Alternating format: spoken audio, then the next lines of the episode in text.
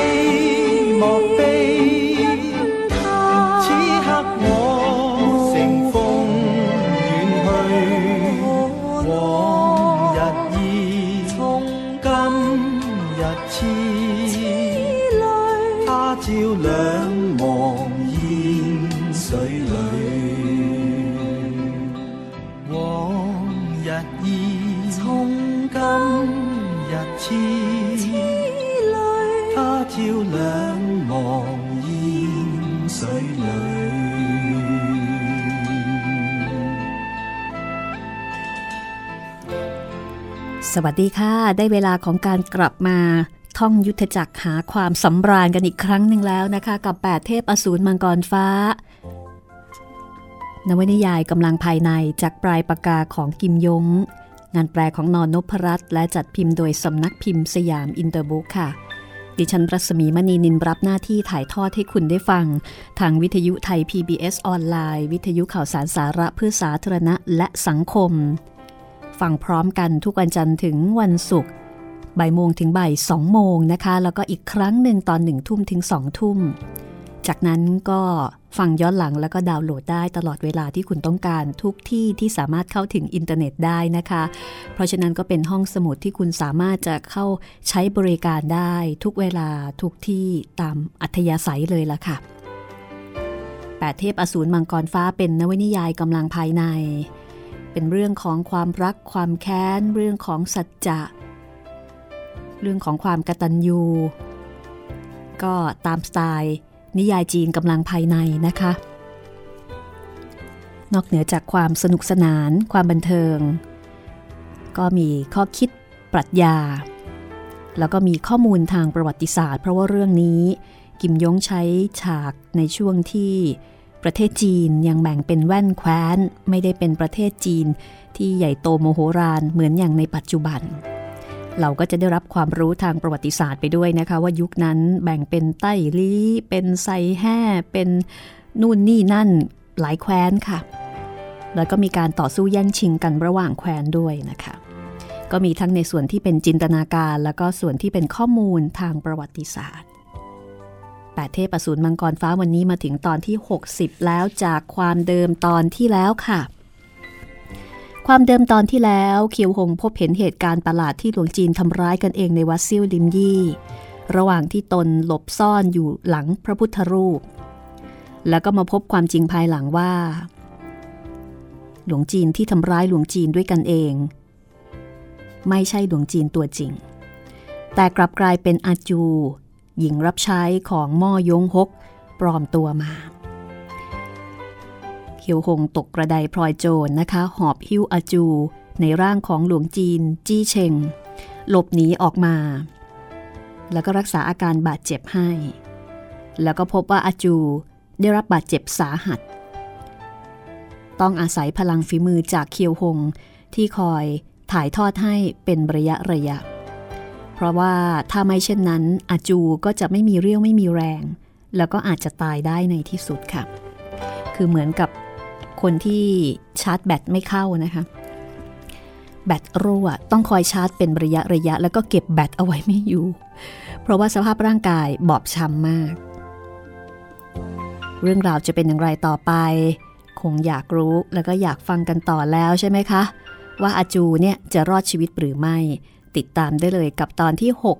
60 8 เทพอสูรมังกรฟ้าค่ะ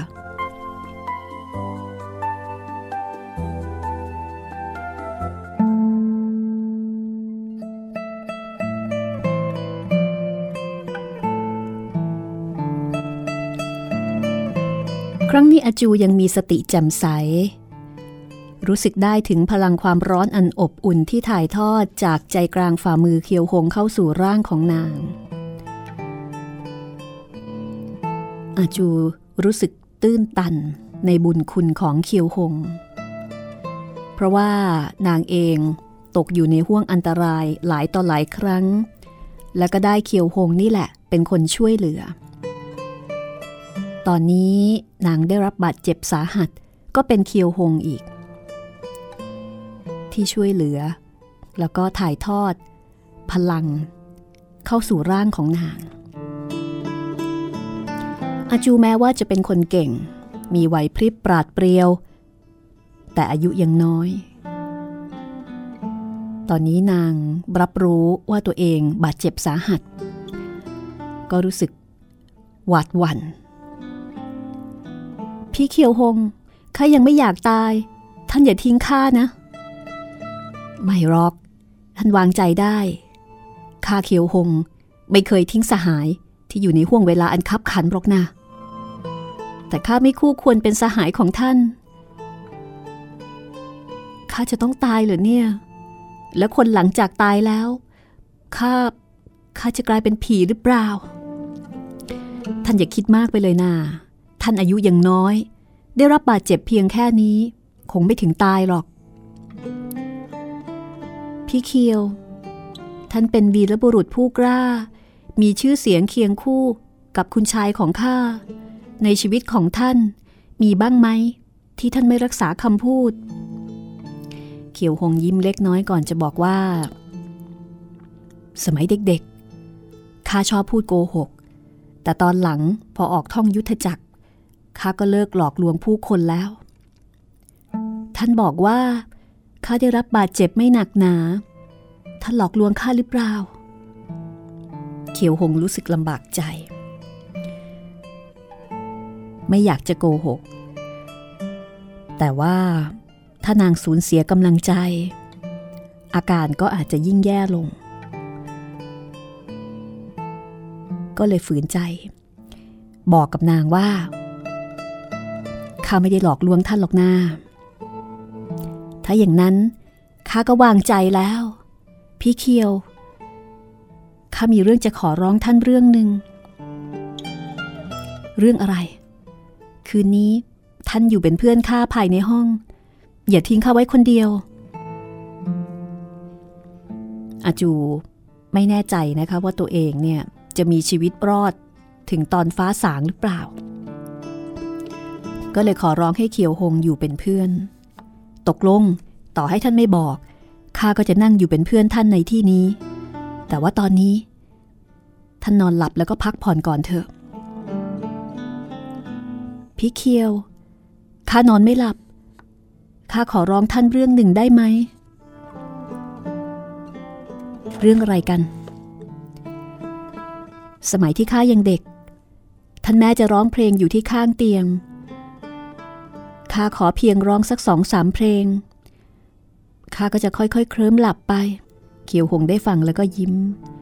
แต่ตอนนี้ถ้าไปตามหาท่านแม่ของท่านข้าเกรงว่าคงจะไม่ง่ายนัก ท่านพ่อท่านแม่ของข้าไม่ทราบว่าอยู่ที่ไหน แล้วก็ไม่ทราบว่ายังคงมีชีวิตอยู่หรือไม่ พี่เคียว ท่านร้องเพลงให้ข้าฟัง สักหลายเพลงเถอะเขียวหงบอกว่าข้าร้องเพลงไม่เป็น ตอนที่ท่านยังเด็ก ท่านแม่ของท่านเคยร้องเพลงให้ฟังหรือเปล่า เขียวหงยกมือเกาศีรษะแล้วก็บอกว่า ไม่แน่ใจ เหมือนว่าจะเคยนะ แต่ข้าลืมไปแล้ว ต่อให้จำได้ข้าก็ร้องไม่ออกฮ่าท่านไม่ยอมร้องเพลง เป็นเรื่องอับจนปัญญาจริง ๆ ถ้าอย่างนั้นข้าขอร้องท่านอีกเรื่องหนึ่ง ครั้งนี้ห้ามมีให้ท่านไม่รับปากล่ะ ท่านลองบอกมา ถ้าข้ารับปากได้ก็จะรับปาก แต่ถ้ารับปากไม่ได้ก็ไม่รับปาก เขียวหงก็เป็นคนตรงไปตรงมา อาจูบอกว่าเรื่องนี้เป็นเด็กสี่ห้าขวบก็สามารถทำได้ ง่ายมาก แต่เขียวหงก็ยังไม่ยอมรับปาก ที่แท้เป็นเรื่องอะไร ท่านบอกออกมาก่อน ท่านเล่านิทานให้ข้าฟังสักหลายเรื่องได้ไหม เรื่องพี่กระต่ายก็ได้ แม่เท่าสุนัขป่าก็ได้ข้าจะหลับแล้วล่ะ เขียวหงขมวดคิ้ว ก่อนหน้านี้ตนเป็นหัวหน้าพักอันดับหนึ่งแห่งแผ่นดิน ใหญ่โตไม่น้อยนะคะ แต่ว่าเมื่อไม่กี่วันก่อนก็ถูกถอดออกจากตำแหน่ง พ่อแม่ อาจารย์ ก็เสียชีวิตในวันเดียว บวกกับตัวเองเป็นชาวขีตั้นหรือว่าชาวหั่น เรื่องนี้ก็ยังไม่ทราบกระจ่างชัด แถมยังต้องแบกข้อหาว่ากระทำการปิตุคาตคือฆ่าพ่อฆ่าแม่ตัวเอง ความกระทบกระเทือนเหล่านี้สุมใส่ร่าง ไม่มีใครที่จะแบ่งเบาความกังวลแก่เขาได้เลย แต่มิคาดเมื่ออยู่ในโรงเตี้ยมแห่งนี้ ยังต้องอยู่เป็นเพื่อนโกเนี้ยน้อยนางหนึ่ง และยังต้องร้องเพลงเล่านิทานให้นางฟังอีก ถ้าเป็นสมัยก่อน พอได้ยินเรื่องที่ไร้สาระแบบนี้ เขียวหงก็คงยกมือ อุดหู แล้วก็พระจากไป แต่ก่อนนี้ใหญ่โตเป็นหัวหน้าพักกันนะคะ แต่สายตายามกวาดมอง ก็พบว่าดวงตาของอาจู ทอแววกระตือรือร้น แล้วก็มุ่งหวังที่จะได้ฟังนิทานจริง ๆ แล้วก็เห็นสีหน้าที่ซูบซีดอิดโรยของนาง ก็นึกในใจว่านางได้รับบาดเจ็บสาหัสขนาดนี้ ยากที่จะรักษา ถ้าลมหายใจไม่ปฏิติดประต่อก็อาจจะตายได้ทุกเมื่อ นางต้องการฟังนิทาน ก็ฝืนใจเล่าให้ฟังสักเรื่องหนึ่งเถอะ คือเหมือนกับว่าเจอคนป่วยหนักนะคะ ต้องการอะไรก็เอาใจทำตามไปเหอะ เผื่อว่าอาการอาจจะดีขึ้น ตกลงข้าจะเล่านิทานให้ท่านฟังสักเรื่องหนึ่ง แต่เกรงว่าท่านอาจจะเห็นว่าไม่น่าฟังก็ได้นะ ต้องน่าฟังแน่นอน ท่านรีบเล่าเถอะ เขียวหง แม้ว่ารับปากแล้วแต่ก็ยังเล่าไม่ออกนะคะ เอาล่ะข้าจะเล่านิทานเรื่อง สุนัขป่าก็แล้วกันนะ การละครั้งหนึ่งนานมาแล้ว มีชายชราผู้หนึ่ง เดินทางอยู่ในป่า เห็นสุนัขป่าตัวหนึ่งถูกคนจับมัดอยู่ในกระสอบ มันขอให้ชายชราปล่อยมันออกมา ชายชราก็แก้ปากกระสอบ แล้วก็ปล่อยมันให้เป็นอิสระ สุนัขป่าตัวนั้น สุนัขป่าตัวนั้นก็บอกว่าหิวแล้ว แล้วก็จะกินชายชรา ใช่หรือเปล่า ท่านได้ยินนิทานเรื่องนี้มาแล้วนี่นา นี่เป็นนิทานเรื่องสุนัขป่าในป่า ข้าไม่อยากฟังนิทานจากหนังสือ แต่ข้าอยากให้ท่านเล่าเรื่องในชนบทให้ข้าฟัง อืม ตกลง ข้าจะเล่าเรื่อง เด็กชนบทเรื่องหนึ่งให้ท่านฟัง การละครั้งหนึ่งนานมาแล้ว ในป่ามีครอบครัวที่ยากจนครอบครัวหนึ่ง พ่อแม่มีบุตรชายคนเดียว พออายุได้เจ็ดขวบ ลูกชายก็มีรูปร่างสูงใหญ่ สามารถที่จะช่วยพ่อขึ้นเขาไปตัดฟืน แต่อยู่มาวันหนึ่ง ผู้เป็นพ่อก็ล้มป่วย อีกทั้งทางบ้านก็ยากจน ไม่มีปัญญาที่จะเชิญหมอมาเจียดยา อาการของพ่อก็สุดหนักลงทุกวัน ไม่รับประทานยาก็ไม่ได้ ฝ่ายแม่ก็เลยหอบหิ้วแม่ไก่ที่มีอยู่ในบ้านเพียงหกตัว แล้วก็ไข่ไก่ล้าวหนึ่ง เข้าเมืองเพื่อเอาไปจำหน่าย ขายได้เงินสี่เหรียญทองแดง จากนั้นก็รีบไปเชิญหมอ แต่หมอบอกว่า ทางภูเขายาวไกลไม่ต้องการไปรักษา แม่ก็เลยเฝ้าคุกเข่าวิงวอนขอร้อง หมอผู้นั้นบอกว่า ไปตรวจโรคที่บ้านยากจนในภูเขา อาจจะติดโรคไข้ป่า เงินสี่เหรียญทองแดงของเจ้า รักษาโรคอันใดได้ หญิงผู้นี้ ฉุดดึงชายเสื้อของหมอ แต่หมอก็ดิ้นรนโดยแรง มีเสียงดังควักเมื่อเสื้อผ้าถูกฉีกขาดเป็นทางยาว หมอโกรธมาก ผลักหญิงผู้นี้ล้มลงกับพื้น แล้วก็เตะนาง เรียกร้องให้นาง ชดใช้เสื้อผ้า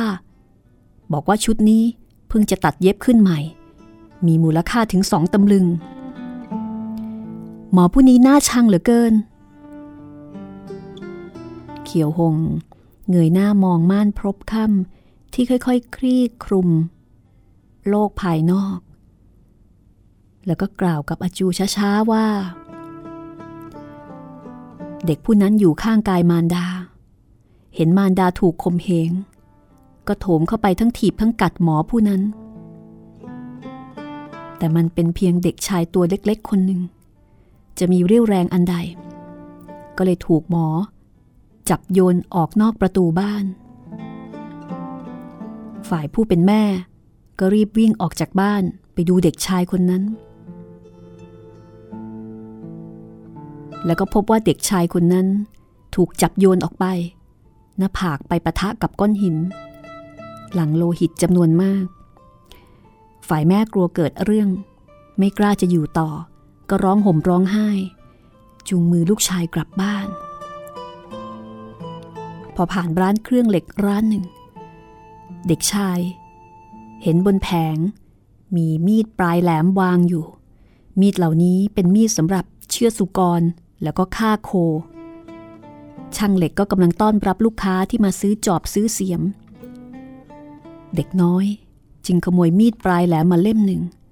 โดยที่แม่ไม่ทันเห็น เมื่อกลับมาถึงบ้าน ฝ่ายภรรยาไม่บอกเรื่องนี้ต่อสามี เพราะเกรงว่า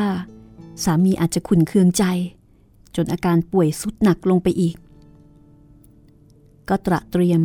ล้วงเงินสี่เหรียญนนั้นออกมา เพื่อที่จะมอบต่อฝ่ายสามี แต่ปรากฏว่า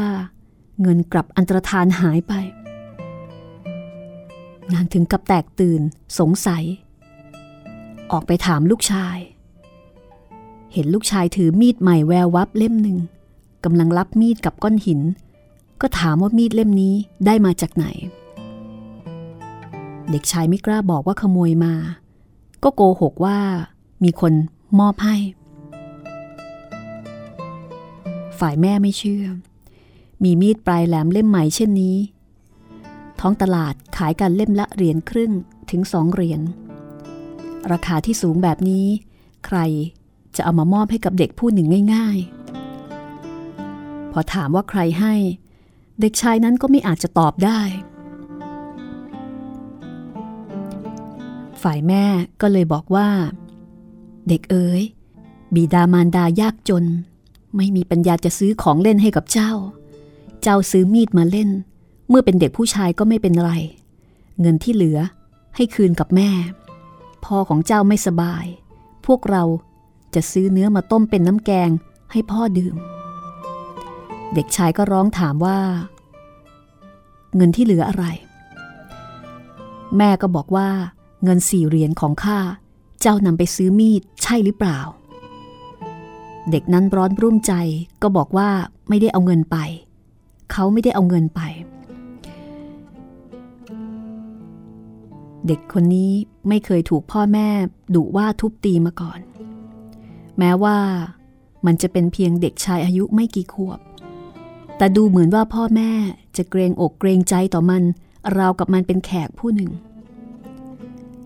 เล่ามาถึงตอนนี้ เกียวหงก็ต้องฉุกใจคิดนะคะ ว่า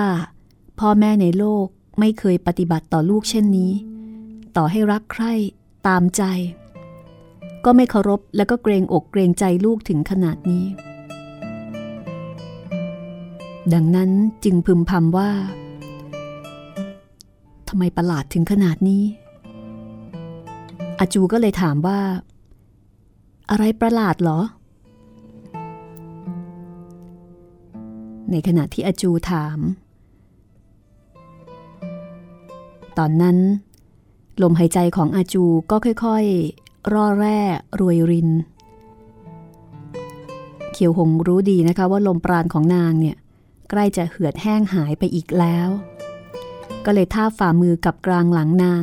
ถ่ายทอดกำลังภายในเข้าสู่ร่างของนางอาจูก็ค่อยๆ กลับคืนสู่ความแจ่มใส พี่เคียว ท่านถ่ายทอดพลังแก่ข้าอีกครั้งหนึ่ง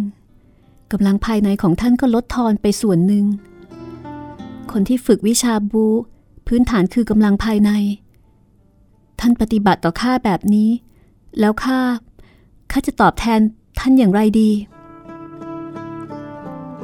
ไม่เป็นไรหรอก ขอเพียงข้านั่งกรรมฐาน ฝึกปรือสักหลายชั่วยามกำลังภายในก็จะคืนสู่สภาพเดิม ไม่ต้องตอบแทนอันใดข้ากับม่อยงฮก คบหาทางใจ แม้ว่า เราอาจจะไม่ได้พบหน้า แต่ก็ยึดถือเขาเป็นสหาย ท่านเป็นคนของเขาใหญ่ต้องเห็นเป็นอื่นไป แต่ว่าทุกหนึ่งชั่วยาม เรียวแรงของข้าก็จะเสื่อมถอย ท่านย่อมไม่อาจ ท่านท่านย่อมไม่อาจ ท่านวางใจเถอะ พวกเราย่อมสามารถสอบพบหมอที่มีวิชาแพทย์สูงส่งผู้หนึ่ง รักษาอาการบาดเจ็บของท่านจนทุเลาแต่เกรงว่า หมอผู้นั้นตำหนิว่าข้ายากจน กลัวจะติดโรคไข้ป่า ไม่ยอมรักษาข้าพี่เคียว นิทานของท่านยังเล่าไม่จบ เรื่องอันใดน่าประหลาดหรอ เขียวหงก็เลยเล่าต่อว่า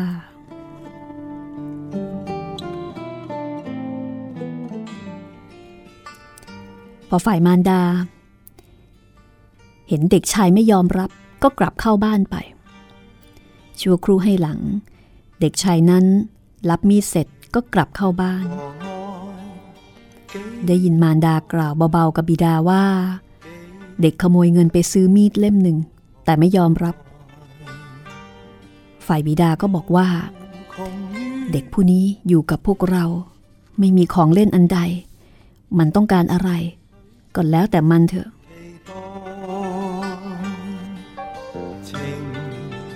ทั้งสองสนทนามาถึงตอนนี้ ก็เห็นเด็กชายเดินเข้าบ้านมา ฝ่ายผู้เป็นพ่อยังลูบศีรษะของเด็กแล้วก็บอกว่า ลูกเรา ภายหน้าเดินประมัดระวังกว่านี้ทำไมถึงหกล้มศีรษะฟกช้ำถึงเพียงนี้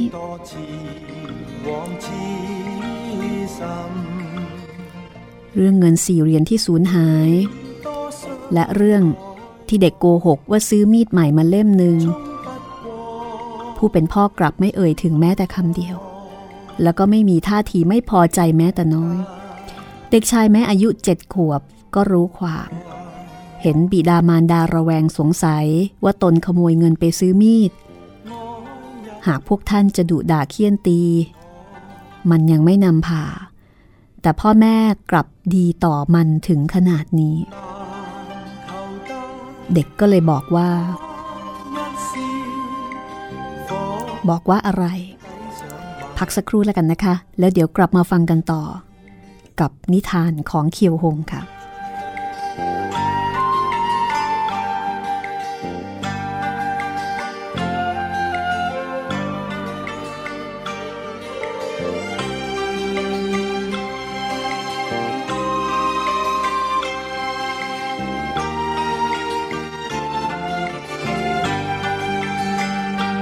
几多次往知心，换了几多伤害来，冲不过千般障碍，剩得断肠感慨。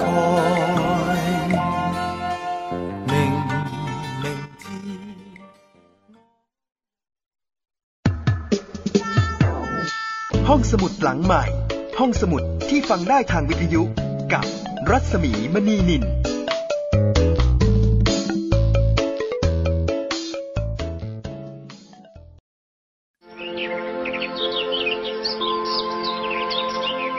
ลูกรู้ไหมสถิติคอร์รัปชันในปี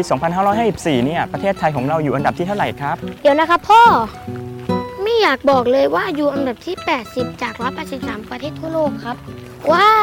เกือบสอบตกเลยนะพ่อ ใช่ลูก แล้วถ้าเราอยากให้ประเทศไทยเนี่ยใสสะอาดปราศจากคอร์รัปชันและเป็นที่หนึ่งของโลกเนี่ยเราต้องทำยังไงบ้างลูกคนไทยต้องไม่ทุจริตครับพ่อ เก่งมากเลยครับทำดีๆนะครับ แล้วรู้ไหมคนที่ไม่ทุจริตเขาเรียกว่าเป็นคนยังไงครับลูก ก็ต้องเป็นคนดีอย่างผมกับพ่อสิครับ จับดีๆลูก พ่อรู้ไหมเมื่อไหร่จะมีคนมาซ่อมถนนให้บ้านเราสักที คงต้องรอให้คนดีๆอย่างลูกมาเป็นผู้แทนรัษฎรก่อนละมั้ง ปลูกฝังกันตั้งแต่วันนี้ ประเทศไทยจะไม่มีคอร์รัปชัน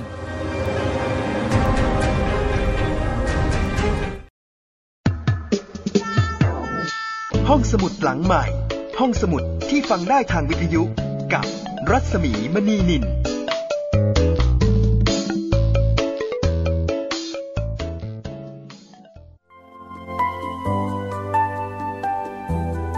เข้าสู่ช่วงที่ 2 ของตอนที่ 60 นะคะ 8 เทพอสูรมังกรฟ้า มาฟังนิทานของเคียวหงกันต่อค่ะ คุณฟังอาจจะสงสัยว่าตกลงเป็นนิทานหรือว่าเป็นเรื่องจริงกันแน่ ต้องฟังต่อนะคะ เดี๋ยวก็รู้ว่าตกลงเป็นเรื่องจริงหรือว่าเป็นเพียงแค่นิทานที่เคียวหงเคยได้ยินได้ฟังมานี่คือวิทยุไทย PBS ออนไลน์นะคะ กับรายการที่ชื่อว่าห้องสมุดหลังใหม่ค่ะ ซึ่งคุณผู้ฟังสามารถใช้บริการได้ทางเว็บไซต์ thaipbsonline.net หรือว่าผ่านทางแอปพลิเคชันไทย PBS นะคะ กับดิฉันปรัศมีมณีนินที่ก็จะเลือกหนังสือดีๆ ที่น่าสนใจ มาเล่าให้คุณได้ฟัง ตอนนี้หยิบแปดเทพอสูรมังกรฟ้าผลงานของกิมยง งานแปลของน.นพรัตน์จัดพิมพ์โดยสำนักพิมพ์สยามอินเตอร์บุ๊กนะคะ ขอบคุณเพลงประกอบจากอัลบั้ม Silk and Bamboo ของคุณ Hucky Eichelmann ไว้ณ ที่นี้ด้วยนะคะ ที่ใช้เป็นเพลงประกอบตอนเล่าเรื่อง และคุณผู้ฟังก็สามารถที่จะติดต่อกับผู้จัดได้ทาง Facebook นะคะ รัศมีมณีนิน R A W S A M W E M A N W E N I L ค่ะ ส่งคำขอเป็นเพื่อนแล้วก็อินบ็อกไปบอกกันสักหน่อยนะคะ ว่ามาจากรายการห้องสมุดหลังใหม่ เอาละค่ะ พร้อมที่จะรับฟังกันต่อหรือยังคะ ไปฟังนิทานของเคียวฮงกันต่อ ว่า เด็กน้อยผู้นี้ จะบอกกับพ่อว่าอย่างไรทำไมพ่อถึงดีกับเด็กน้อยถึงขนาดนั้นนะคะ ติดตามได้เลยนะคะแปดเทพอสูรมังกรฟ้าตอนที่ 60 ช่วงที่ 2 ค่ะ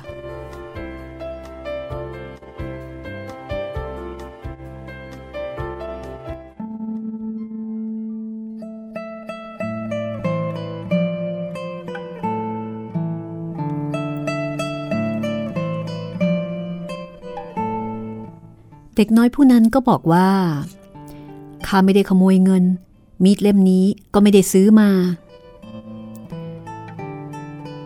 แต่บิดาของเด็กนั้นกลับบอกว่า แม่ของเจ้าทำเงินหาย ไม่เป็นไรหรอก ผู้หญิงใจคับแคบ จึงซักไซวุ่นวาย เด็กน้อยเอ้ย จะปวดหัวบ้างหรือเปล่า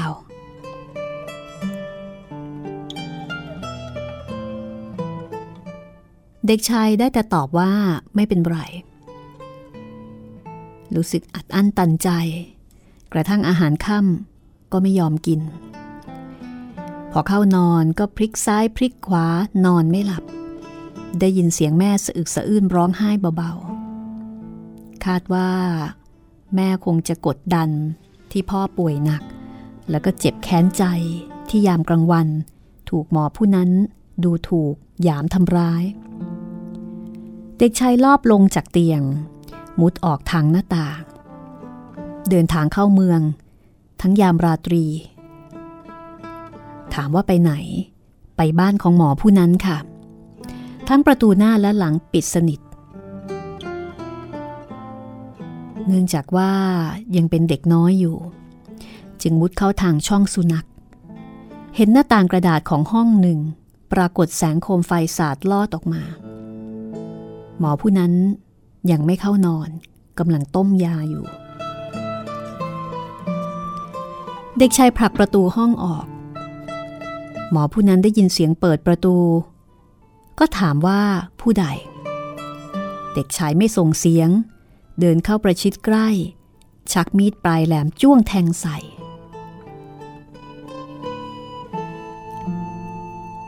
ร่างของมันเตี้ยเล็ก มีดนี้พอดีทิ่มแทงใส่ท้องของหมอผู้นั้น หมอผู้นั้นเพียงส่งเสียงครางออกมา ก็ล้มฟุบลงกับพื้น เขียวหงเล่ามาถึงตอนนี้ อาจูก็ตกใจ เด็กชายคนนั้น เป็นคนฆ่าหมอคนนั้นเหรอ มิผิด เด็กชายคนนั้นมุดกลับออกมาทางช่องสุนัข แล้วก็เดินทางกลับบ้านในยามวิกาล เดินทางไปกลับเป็นระยะทางหลายสิบลี้ มันรู้สึกเหนื่อยมาก เช้าวันที่สอง คนในบ้านหมอคนนั้นก็พบว่า หมอเสียชีวิต ท้องแตก ไส้พุ่งทะลักออกมาตายอย่างน่าอนาถ แต่ประตูหน้าและหลังล้วนปิดสนิท ภายในลงกรอนอย่างแน่นหนา เพราะฉะนั้น จึงมีการประแวงสงสัย ว่าน่าจะเป็นการลงมือของคนในบ้าน ในอำเภอเมือง จับตัวภรรยาและพี่น้องของหมอคนนั้นไปสอบปากคำเข็นถามวุ่นวายอยู่หลายปี ครอบครัวของหมอผู้นั้นก็ล่มสลาย เรื่องนี้กลับกลายเป็นคดีปริศนาของเมืองโคแกจิบ ท่านหมายถึงเมืองโคแกจิบ หมอคนนั้นอยู่ที่เมืองนี้หรอ มีผิด หมอผู้นี้แท้เต็ง ความจริงเป็นหมอที่มีชื่อเสียงที่สุดในเมืองนี้ บ้านของมันอยู่ทางตัวเมืองตะวันตก ความจริงก่อกำแพงสีขาวสูงเด่น แต่ตอนนี้พังทลายไปแล้ว เมื่อครู่ข้าไปเชิญหมอมาตรวจดูอาการของท่าน ยังเดินผ่านหน้าบ้านหลังนั้นอาจูก็เลยถามว่าแล้วอาการป่วยของบิดา ผู้สูงอายุผู้นั้นนะคะ ในเรื่องเนี่ย ต่อมาหายหรือเปล่า เคียวฮงก็บอกว่าภายหลังมีหลวงจีนเซี่ยวลิมยี่รูปหนึ่ง ส่งตัวยามารักษาอาการป่วยจนทุเลา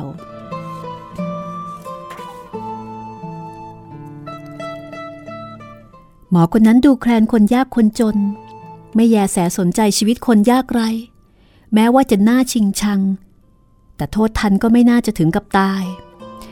ข้าว่าเด็กผู้นั้นออกจะป่าเถื่อนเกินไป ไม่น่าเชื่อว่าจะมีเรื่องแบบนี้ เด็กอายุเจ็ดขวบ ไหนเลยจะกล้าฆ่าคน พี่เคียว นิทานที่ท่านเล่ามา คงไม่ใช่เรื่องจริงกระมัง เป็นเรื่องจริง อะไรกันนะ เด็กชายที่ดุร้ายแบบนี้ข้าว่า เขาน่าจะเป็นคนร้ายชาวคีตันนะ ขียวหงสถานทั้งร่าง กระโดดปราดขึ้น ท่าน ท่านว่าอะไร อาจูเห็นเคียวหงหน้าเปลี่ยนสี ก็ตกใจ หลังจากตกใจ พอนึกได้ ก็เข้าใจทุกเรื่องราว ว่านี่เป็นปมในใจของเคียวหงที่ถูกกล่าวหาว่าเป็นชาวขีตั้นอาจูก็เลยรีบขออภัย พี่เคียว ข้า ข้าขอโทษ ข้าไม่ได้มีเจตนาที่จะกล่าวกระทบท่าน เขียวหงตะลึงลานชั่วขณะ ค่อยกระแทกนั่งลงอย่างท้อแท้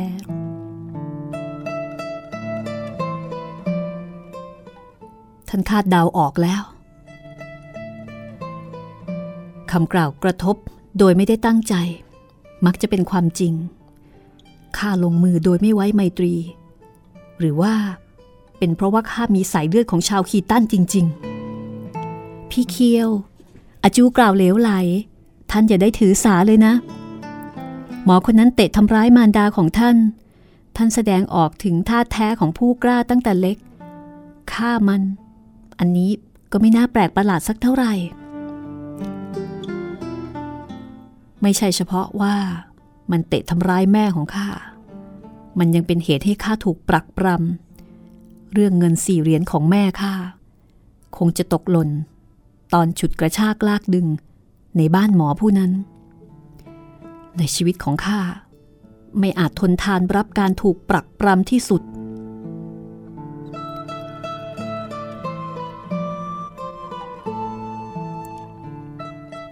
แต่ชั่ววันเดียว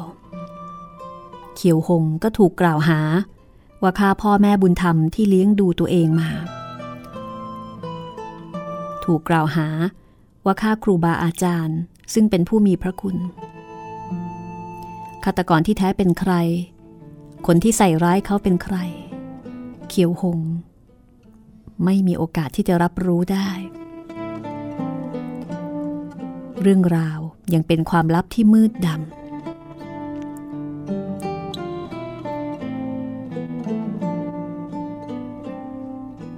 พ่อแม่ยากจน ลูกก็ย่อมยากจนไปด้วย พ่อแม่ทำไมถึงนึกเสียใจ ที่ไม่ได้ซื้อหาของเล่นให้แก่เรา เกรงว่าเราคงไม่ใช่ลูกที่แท้จริงของพวกท่าน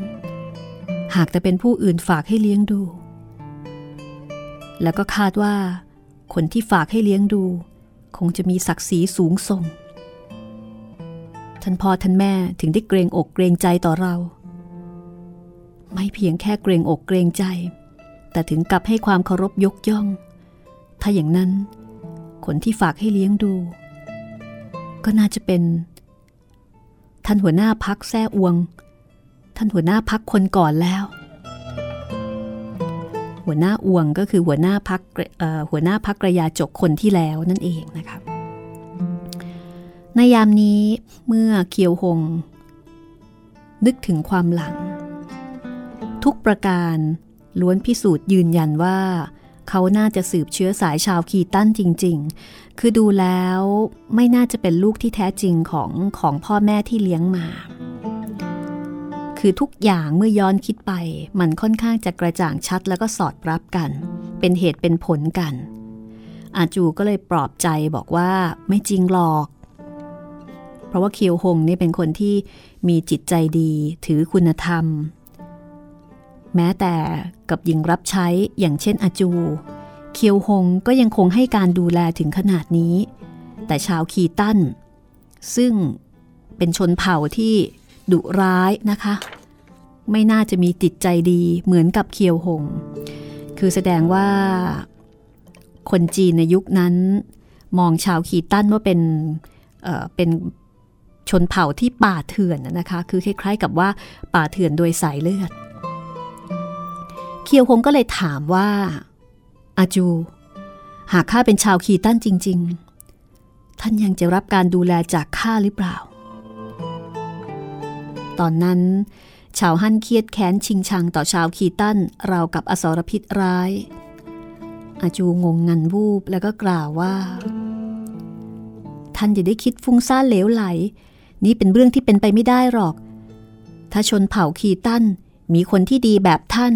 พวกเราทั้งหมดก็คงไม่ต้องเครียดแค้นชาวคีตันแล้ว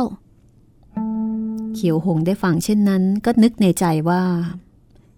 พวกเราเป็นชาวคีตันจริง ๆ แม้แต่หญิงรับใช้อย่างอาจู ก็ไม่แยแสสนใจเราแล้วพริบตานั้นเห็นว่าฟ้าดินกว้างไพศาลแต่กลับไม่มีที่ให้ตัวเองทรงกายยืนอยู่ได้ รู้สึกว่าเลือดลมในอกระอุพรุ่งพร่าน ทราบว่าตัวเองเชื่อมต่อลมหายใจ ให้แก่อาจูหลายครั้ง สูญเสียลมปราณไปไม่น้อย ดังนั้นนั่งขัดสมาธิบนเก้าอี้ข้างเตียง โคจรพลังช้าๆ อาจูก็หลับตาลง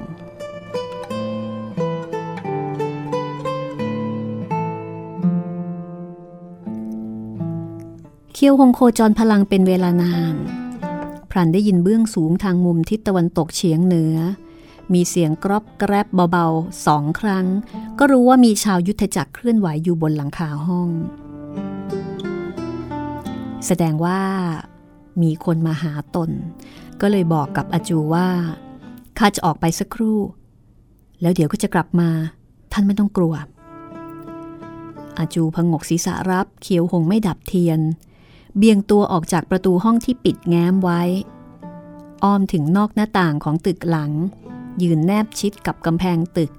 ได้ยินซุ้มเสียงหนึ่ง ดังมาจากห้องพักฟากตะวันออกของโรงเตี้ยมหลังหนึ่งว่า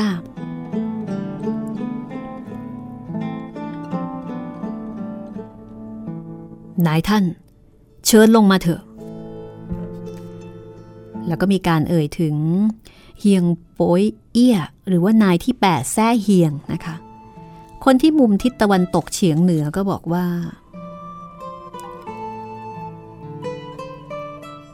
ขี้เหล่าลัก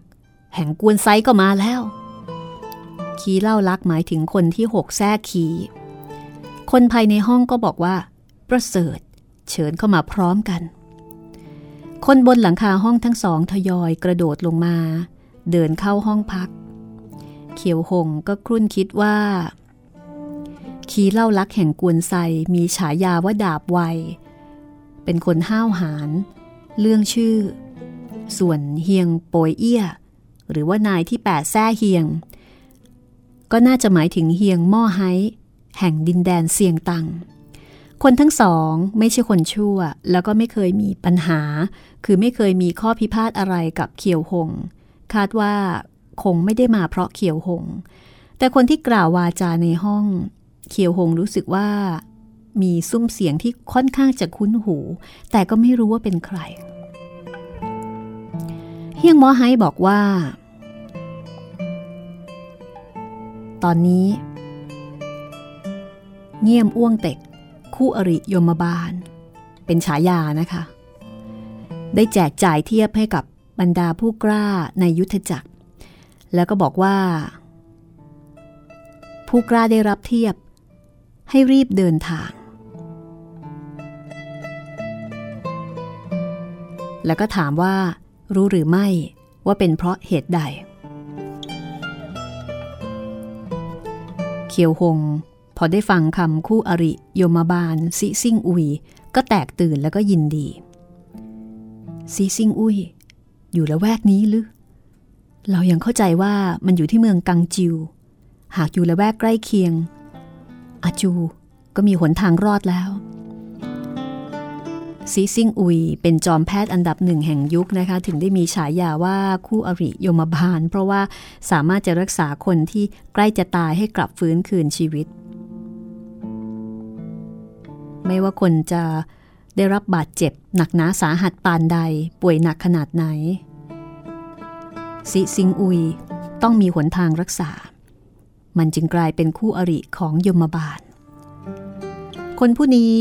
ไม่เพียงมีวิชาแพทย์สูงล้ำ แต่ว่ายังมีพลังฝีมือยอดเยี่ยม มันชอบคบหาสหายชาวยุทธ พอรักษาโรคให้แก่ผู้คนก็มักเรียนตามวิชาฝีมือจากอีกฝ่ายหนึ่งสักท่าสองท่า ผู้คนทั้งหลายสำนึกในพระคุณที่ได้รับการช่วยชีวิตก็มักจะสอนวิทยายุทธ ซึ่งเป็นท่าไม้ตายประจำตัวให้ ได้ยินเสียงดับไวคีลักถามว่าเท่าแก่เป้า หลายวันมานี้ท่านประกอบการค้าอันใดเคียวหงจึงได้คิดว่า ซุ้มเสียงของคนในห้องที่ว่าคุ้นหูนั้น จริงๆแล้วเป็นมกปึ้งจี้ มกปึ้งจี้แปลว่าไม่มีต้นทุน นี่เป็นฉายาของเปาโชยเล้ง คนผู้นี้ปล้นคนรวยจุนเจือคนจน มีชื่อเสียงโด่งดัง ครั้งก่อนรับตำแหน่งหัวหน้าพักกระยาจก คนผู้นี้ก็เดินทางมาร่วมพิธีด้วย ได้ยินเป่าช่วยเล้งทอดถอนใจแล้วก็บอกว่า หลายวันมานี้อารมณ์ไม่ดี ไม่มีกระใจที่จะทำการค้าการขาย วันนี้ได้ยินพฤติการฆ่าพ่อแม่ฆ่าอาจารย์ ก็ยิ่งขุนแค้นกว่าเดิม เขียวหงพอได้ฟังเช่นนั้นก็ถึงกับใจสั่น แล้วก็นึกในใจว่าเอ๊ะ หรือว่าเปาชวยเล้งพูดถึงตัวเอง หมายถึงพูดถึงเคียวหงอะนะคะ เฮียงมอไฮก็บอกว่า ตัวมันเอง คิดว่าซิซิงอุย แจกจ่ายเทียบให้กับบรรดาจอมยุทธทั้งหลาย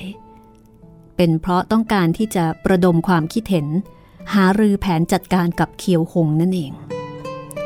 เป่าชวยเลงก็บอกว่าน่าจะใช่ เพราะว่าในยุทธจักรตอนนี้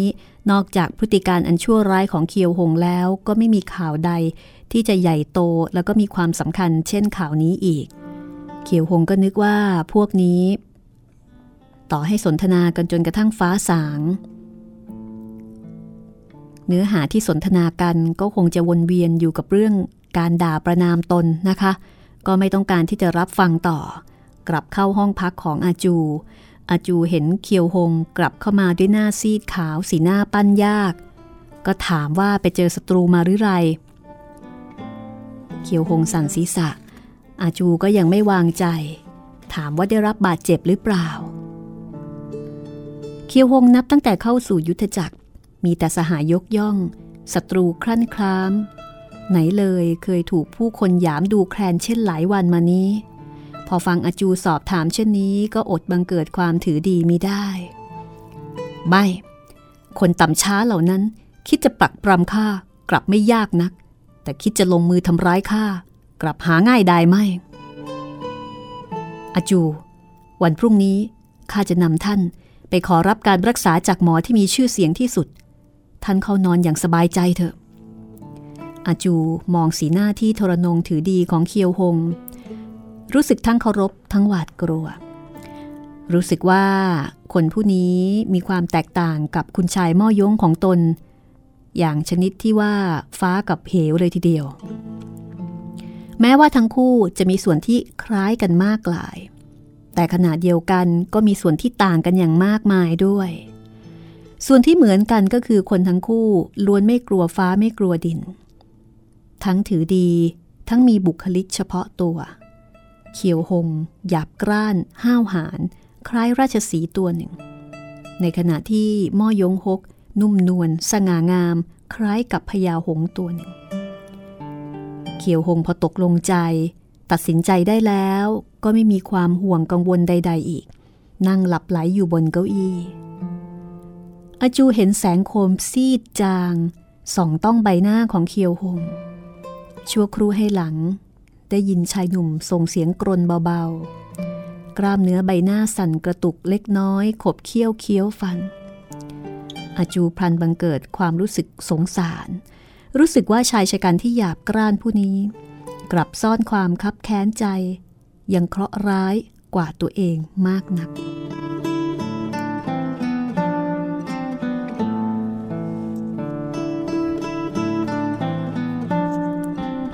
วันรุ่งขึ้น เคียวหงใช้กำลังภายใน เชื่อมต่อลมปราณให้กับอาจู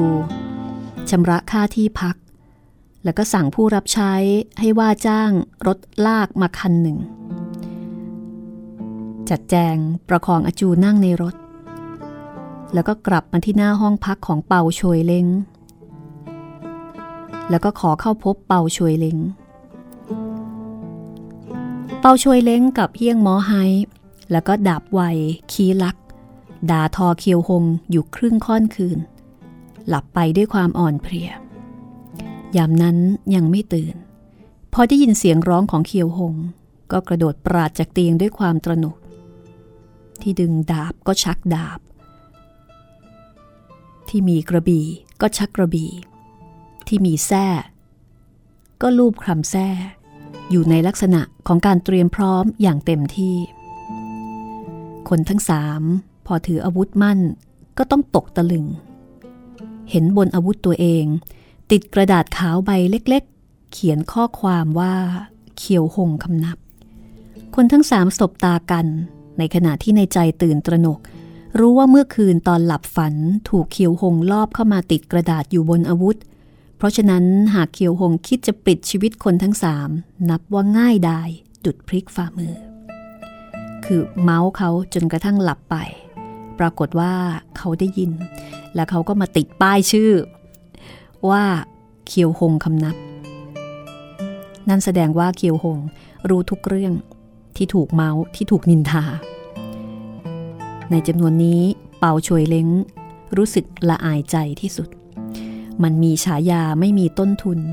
ปกติแล้ว มักจะปีนป่าย หยิบฉวยทรัพย์สินเงินทองผู้คน ปรากฏว่ายามค่ำคืน กลับเสียทีแก่เคียวหงโดยไม่รู้ตัว เป่าช่วยเล้งคาดแซ่อ่อนกับวางเอว เดินถึงหน้าประตู และก็กล่าวว่า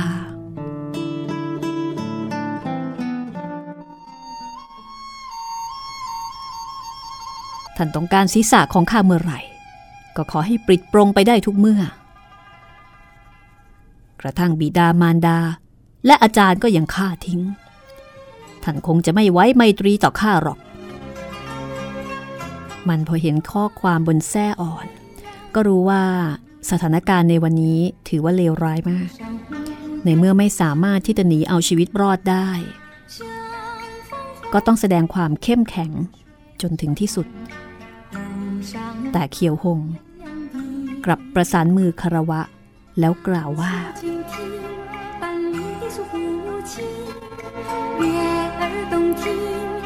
กล่าวว่าอะไร เอาไว้ฟังตอนหน้าก็แล้วกันนะคะ ตอนที่ 61 8 เทพอสูรมังกรฟ้า วันนี้หมดเวลาแล้วลาคุณผู้ฟังไปก่อน สวัสดีค่ะ